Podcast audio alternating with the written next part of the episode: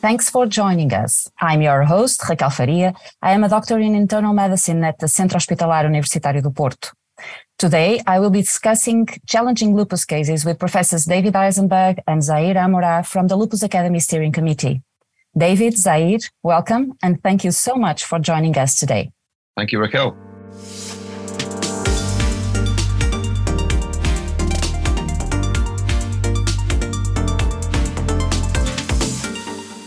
Let's dive on the first case.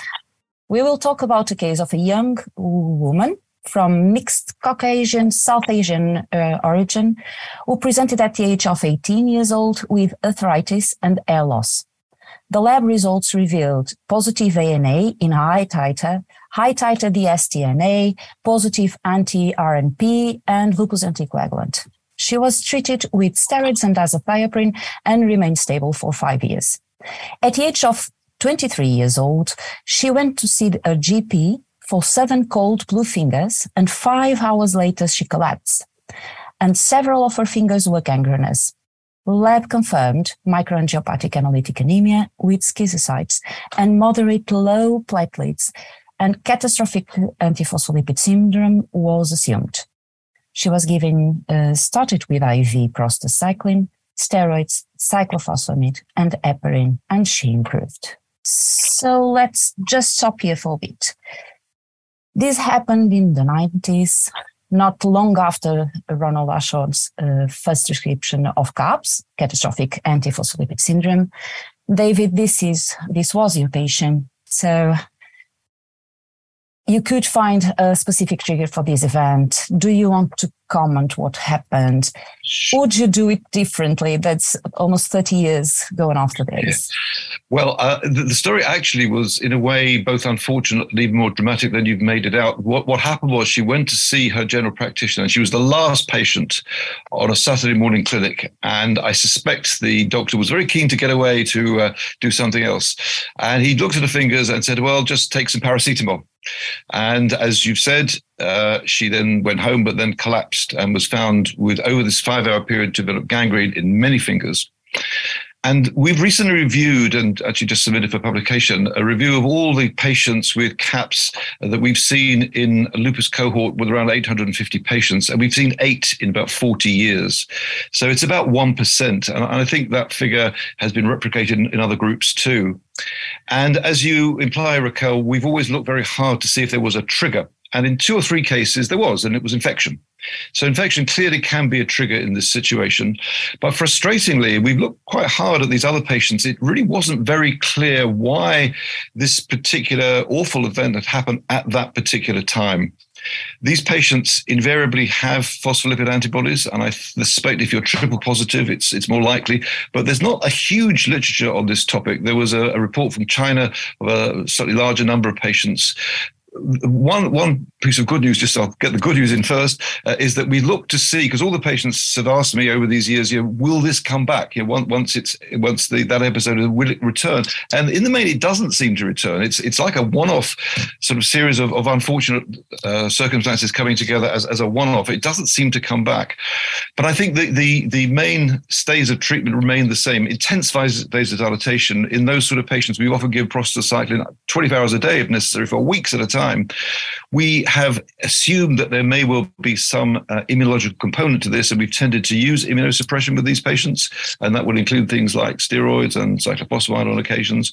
We've used plasma exchange in case there were factors within the circulation which were contributing to this, and then, of course, something like heparin, warfarin, whatever, you're going to have to work with your hematology colleagues to deal with this.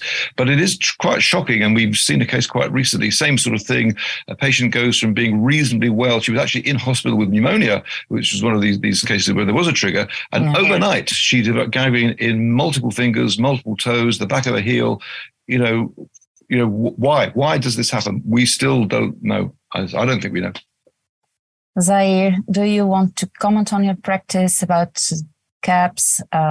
What do you do in the severe cases? Do you choose any other kind of medication? Yes, I'd just like to add a comment on antibiotics.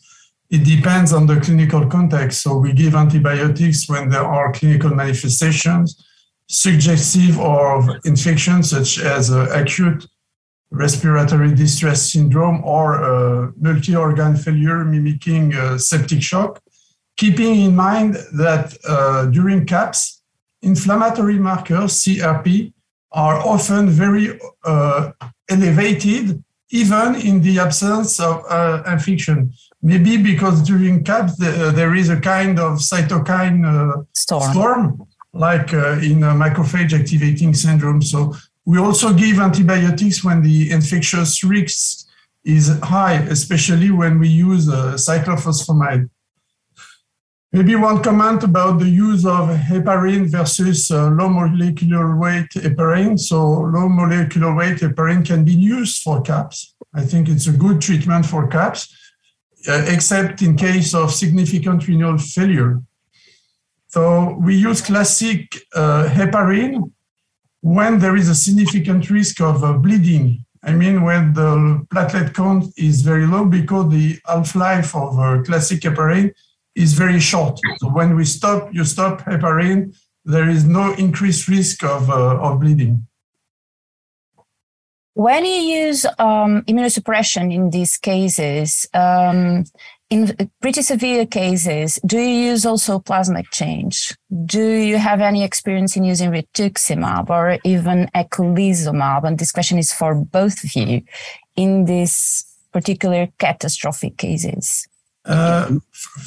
We've used all three at different times, but it's very much, as they say, it is flying by the seat of your pants. The evidence base isn't really there. There just aren't enough numbers of patients to say with any degree of confidence what is going to happen. I think I've always thought where there were very high levels of autoantibodies, such as antibodies to DNA, then it's reasonable to try and get those down, and you can do that quite effectively with rituximab. We've done that. We have also used plasma exchange. We work with these patients very closely with our hematology colleagues. In my unit, we have some great colleagues who are interested in this area, but it's there are no very clear-cut guidelines here. It's not that I'm aware of. I don't know whether you know. Zahir, do you use rituximab? Not so often, because as David said, the data on the use of monoclonal antibodies in CAPS, rituximab or eculizumab, are very scarce. So we use it as the last line of treatment when the CAPS is refractory, but we don't know really if this treatment is effective. So, well, just one word about plasma exchange, yes, or about cyclophosphamide. We use cyclophosphamide when the CAPS is occurring during SLE. Once yes, it's a kind of primary CAPS, we don't use cyclophosphamide. We prefer IVIG, and we use plasma exchange when the CAPS is not responding to the first line of treatment. And the first line of treatment is anticoagulation, fully anticoagulation, plus high dose of steroids. But yes, when the patient hemodynamic is not stable, we don't use plasma exchange in case of heart failure, for example. Yes, just highlighting there's, of course, everyone that had one patient like this is always scared of coming the next. But when you say if it doesn't respond to the first line, we're talking about days, right? Not yes, weeks, because this really kills people. But fortunately, she survived. She did. Improved. And Raquel, just one word about the evolution, the course of CAPS. A good marker of good prognosis, of good outcome, is the platelet count. When the platelet count is increasing. It's a good point. So as David said, the treatment of CAPS is sequential. First line, anticoagulation plus high dose of steroid, then IVIG or cyclophosphamide, and then plasma exchange or monoclonal antibodies. Thank you for having that. She survived, yes, and 8 years after that, when she was 31, it looks like she was stable for this long. At 31, she presented with heavy proteinuria, and the kidney biopsy revealed class 4 nephritis. She was given IV cyclophosphamide with the NIH protocol, and for the following 6 years, between 32 and 38, she was treated with steroids and azathioprine. 2 years after stopping immunosuppressant, at 40, she had a renal relapse. Few glomeruli were in the biopsy, but still active nephritis, which improved with steroids and azathioprine. David, if this happened now, what would you prefer? Would you still do cyclophosphamide? Would you have any different option? Okay, so just I will answer that question, but I just want to make a couple of points because this is actually quite an interesting part of the history. So she developed her nephritis 13 years after the diagnosis, and that's pretty unusual, actually. We've been looking at this in our group of patients, and in my experience, and I'll be interested to hear what his experience has been, if you're going to get lupus nephritis, you tend to get it in the first 3 to 5 years. So it's very unusual for it to start more than 10 years after the diagnosis, but she was one of those patients, 13 years in. Now, the other point that I want to make that is, I think, very important is I'm often asked, what are the causes of renal failure in patients? And undoubtedly, for me, the number one cause is failure to take the medication. And the number two reason is failure to take the medication. And the number three reason is the same. This patient was poorly compliant, I have to say that. And she was very sweet about it, but she said, I don't like steroids, they changed the shape of my face. And so how much treatment she was actually taking, I was always a little bit hesitant to answer that. But for whatever reason, maybe she did take just about enough. She did manage to improve the first time and the second time. And what would I do today? Well, there's two things that have changed. First of all, the introduction of mycophenolate has been a big plus. I think it's clearly more effective than azathioprine, certainly for getting patients into remission and probably also for keeping them in remission. So that's a choice. And as you will know very well, Raquel, I've been very influenced by the work of Liz Lightstone in London, who has used rituximab at the time of diagnosis. Now, steroids were introduced to the world in the winter of 1948-49, and they became the treatment of lupus and lupus nephritis in particular by the early 1950s.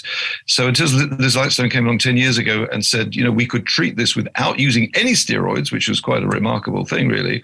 Rituximab does, I think, have a place both in the treatment of lupus nephritis where other things have failed, but Liz has shown that you can actually, at the time of diagnosis, and these are biopsy-proven cases, not if or but or maybe, these were the real things. She gave them 2 shots of rituximab followed by mycophenolate and hydroxychloroquine. And in our unit, we offer our patients a choice. We say you can have the conventional treatment, which is steroids and now mycophenolate and hydroxychloroquine, or we can give you, rituximab has been around 20 years plus now, we can give you rituximab. We'll follow it up with either methotrexate or mycophenolate or azathioprine. Pregnancy issues are important here because you can't take mycophenolate during pregnancy. You can take azathioprine during pregnancy. But yes, mycophenolate now plays a much, much bigger role than it did 25 years ago and didn't exist when this patient got sick. Any comments, Zahir? What would you do? Today. Yes, today, of course. If I had to treat the patient today, I would definitely give MMF and certainly add belimumab.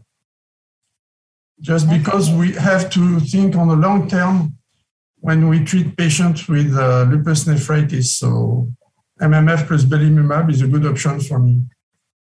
And fortunately, you do have MMF dosing to monitor compliance in your center. We don't have it spread, but in this erratic compliant patient, would you be concerned to give MMF without monitoring the levels? It's a very good point. I think each time we have the compliance issue when we manage the patient, we prefer to use IV treatment, mainly cyclophosphamide during the induction phase. Keep in mind that when you use the AUC of mycophenolic acid, you don't really assess the compliance because you give MMF to the patient just before measuring the levels of blood MPA. So this is not a good assessment of the compliance, but the issue of compliance raised by David is very important in SLE. So, if the level comes back at 0, you probably got a pretty good indication. Yes, not taking the drug. Yeah, of course. Yeah, if the trough level is 0, you're sure the patient is not taking the drug. So. Yes. So at the age of 41, 1 year after this, she went on holiday to the Democratic Republic of Congo and returned with heavy proteinuria, fever, and she felt unwell. She had a further renal biopsy, which showed the presence of tuberculosis. So I wasn't counting on that. And I certainly wasn't. And I do have a lot of questions about this. Do you think, Zahir, that she caught during an holiday TB, or what happened during this holiday? Was it just the high point of what was going on before going on holiday? What do you think, Zahir?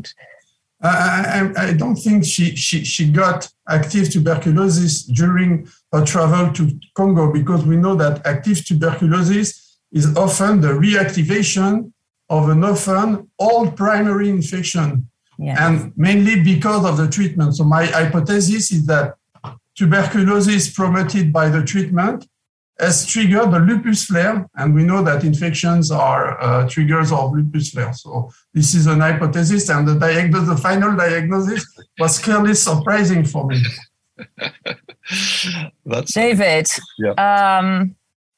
Not an easy patient, of course, and this renal tuberculosis, of course, changes all the strategy for this patient after this. And what would you think that could just minimize this risk? And we, of course, we are talking about a patient that started in the late 80s, 90s at lupus. So, but what do you think that in the current practice would change these? What would be your approach to these patients? So the story of TB and lupus is quite interesting and clearly highly variable in terms of the numbers of patients who get lupus, patients who get TB.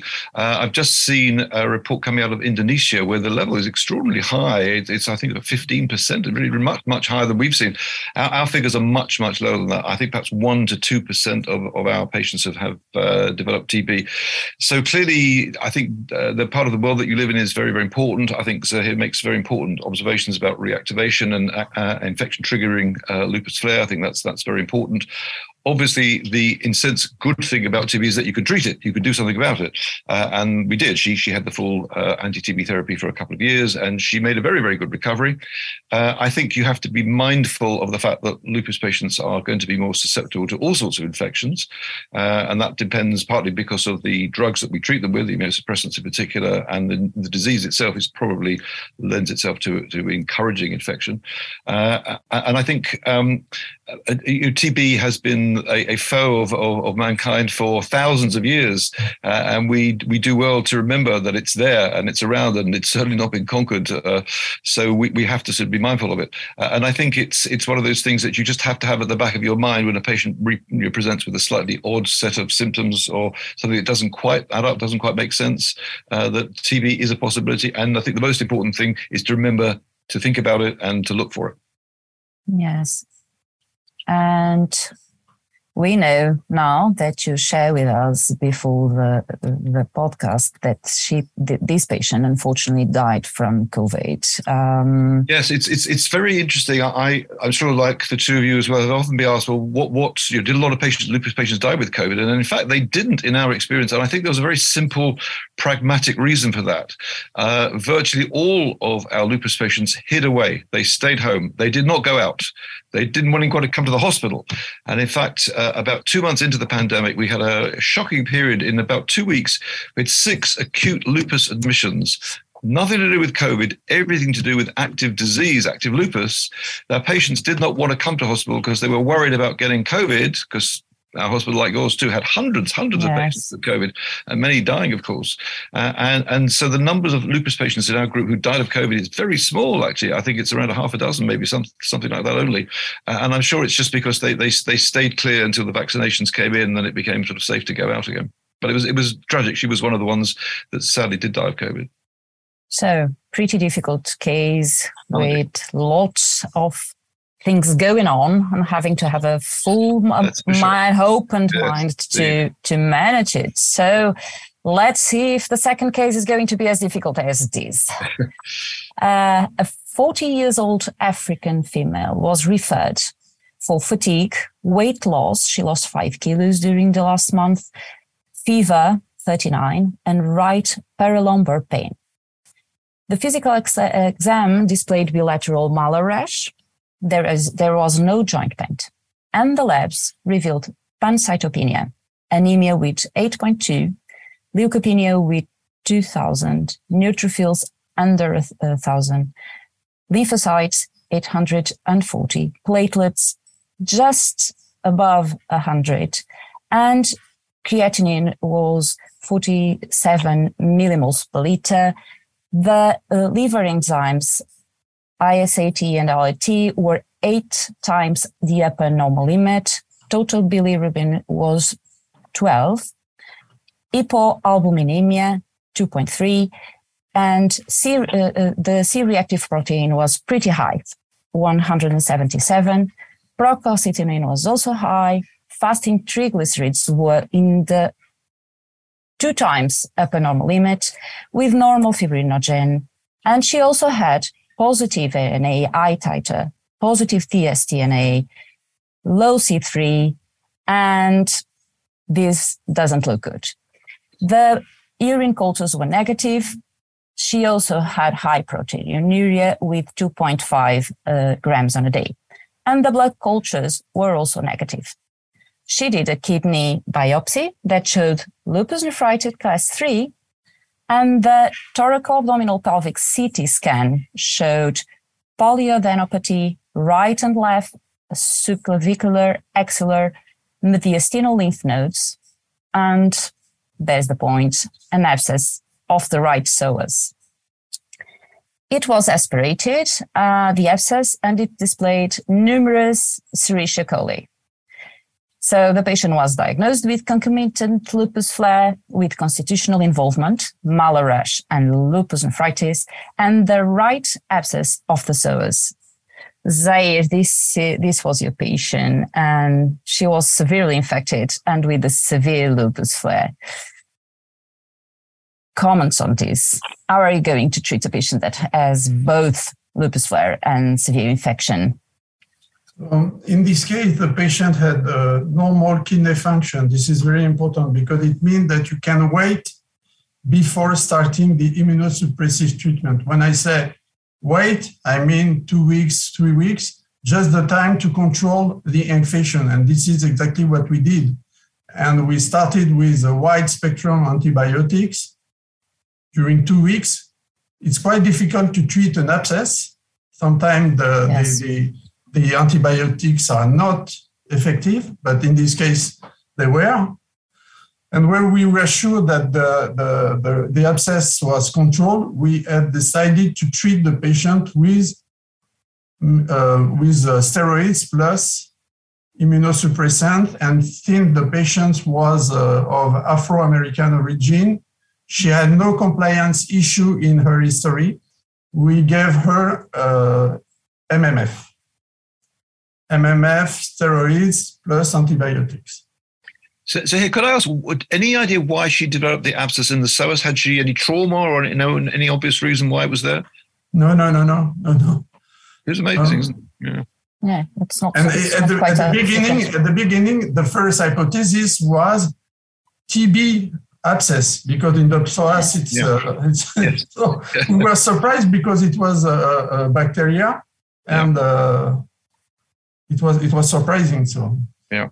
So, and it looked like a pretty simple bacteria that would be easily treated. Yeah. Yeah. And as I said, she started on IV amoxicillin for 10 days and on hydroxychloroquine, just to give her space to treat infection before immunosuppression. But that didn't went pretty well. And on the 10th day of the antibiotics, the rash was better. The CT scan showed healing of the right abscess, but the fever returned, and she was dyspneic and confused.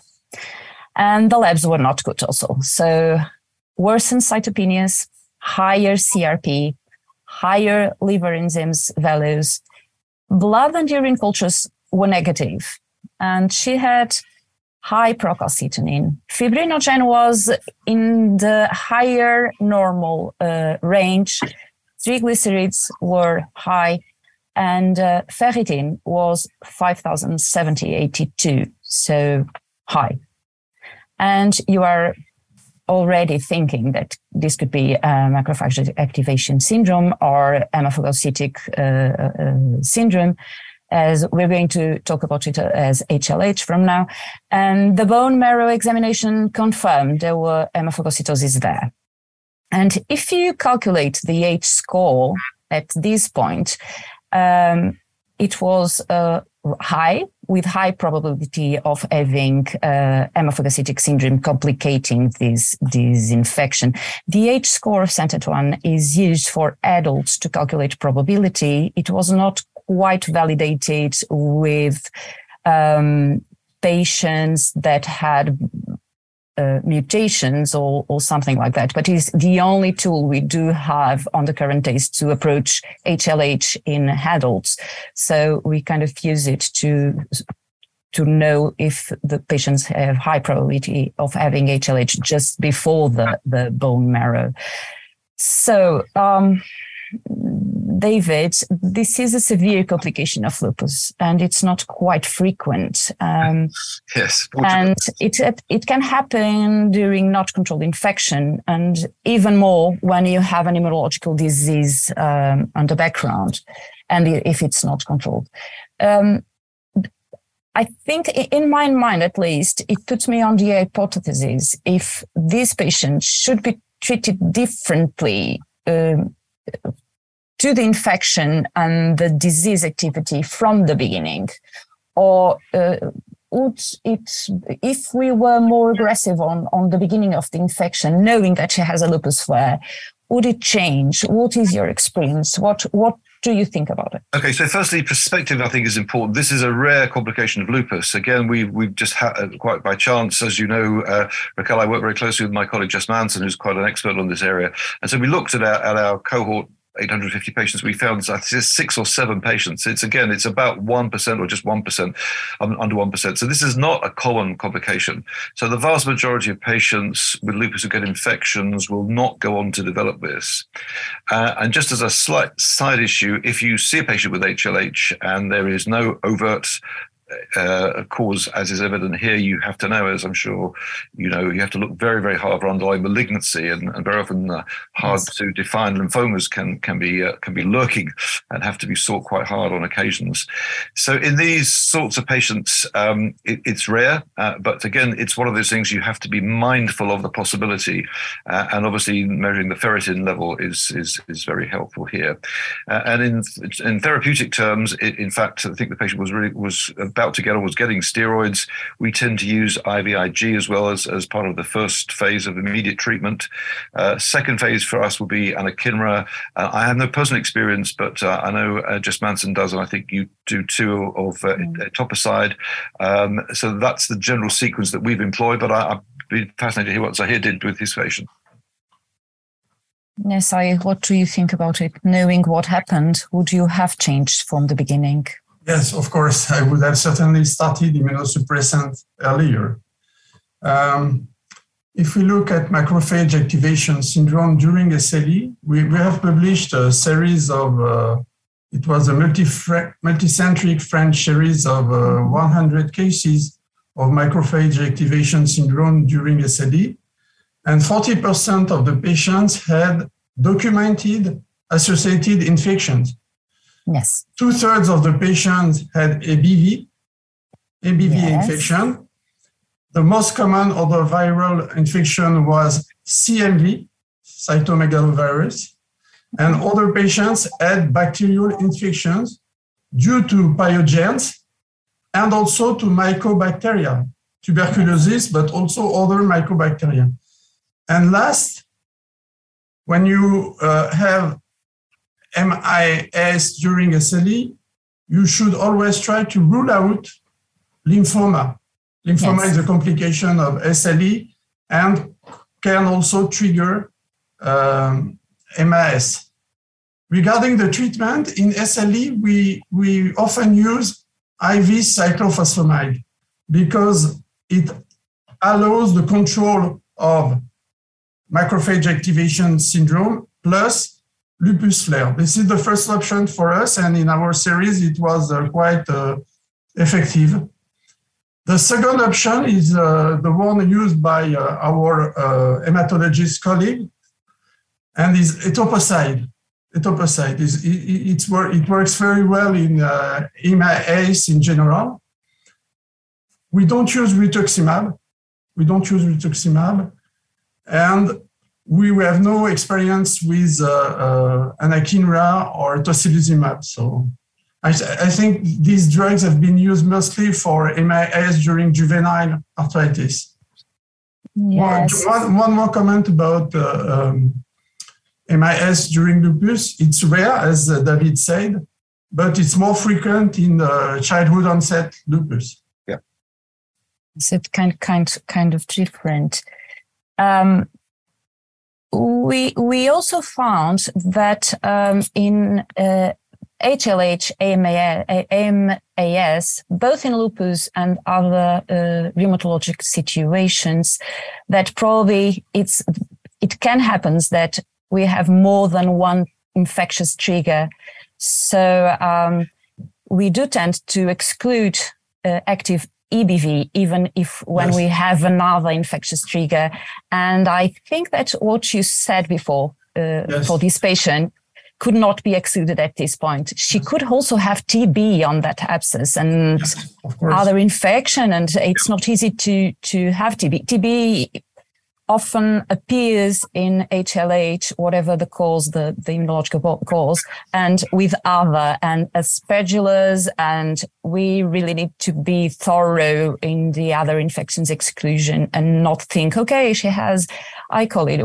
E. coli, we're not going to find another infectious. We really need to be thorough.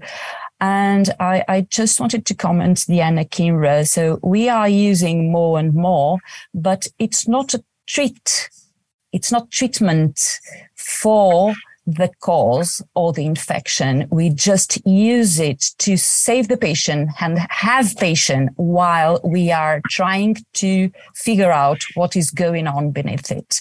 So anakinra is very good to support the patient from these functions and lowering the cytokine storm, but it doesn't treat the underground. So when you start anakinra, you can't just sit and say, okay, now you're treating. No, you just need to go through all the rest of it. You are just keeping the patients alive for the rest of it. So these were both really difficult and highly little clinical situations that fortunately occurred rarely in lupus. And when we do have one patient like this, both the first one and the second one, we really need to get all the help we can, and we tend to discuss it with several other specialties. And even you two both know that when we have a difficult case like this, we just email to know your opinion. So we really need to have a network to discuss difficult cases. David and Zahir, thank you so much for joining me today and sharing your insights to our listeners. We hope these discussions have helped you gaining more of an understanding of lupus. Do send us feedback on cases you would like us to discuss in the future. Thank you so much for listening. We hope you enjoyed this podcast.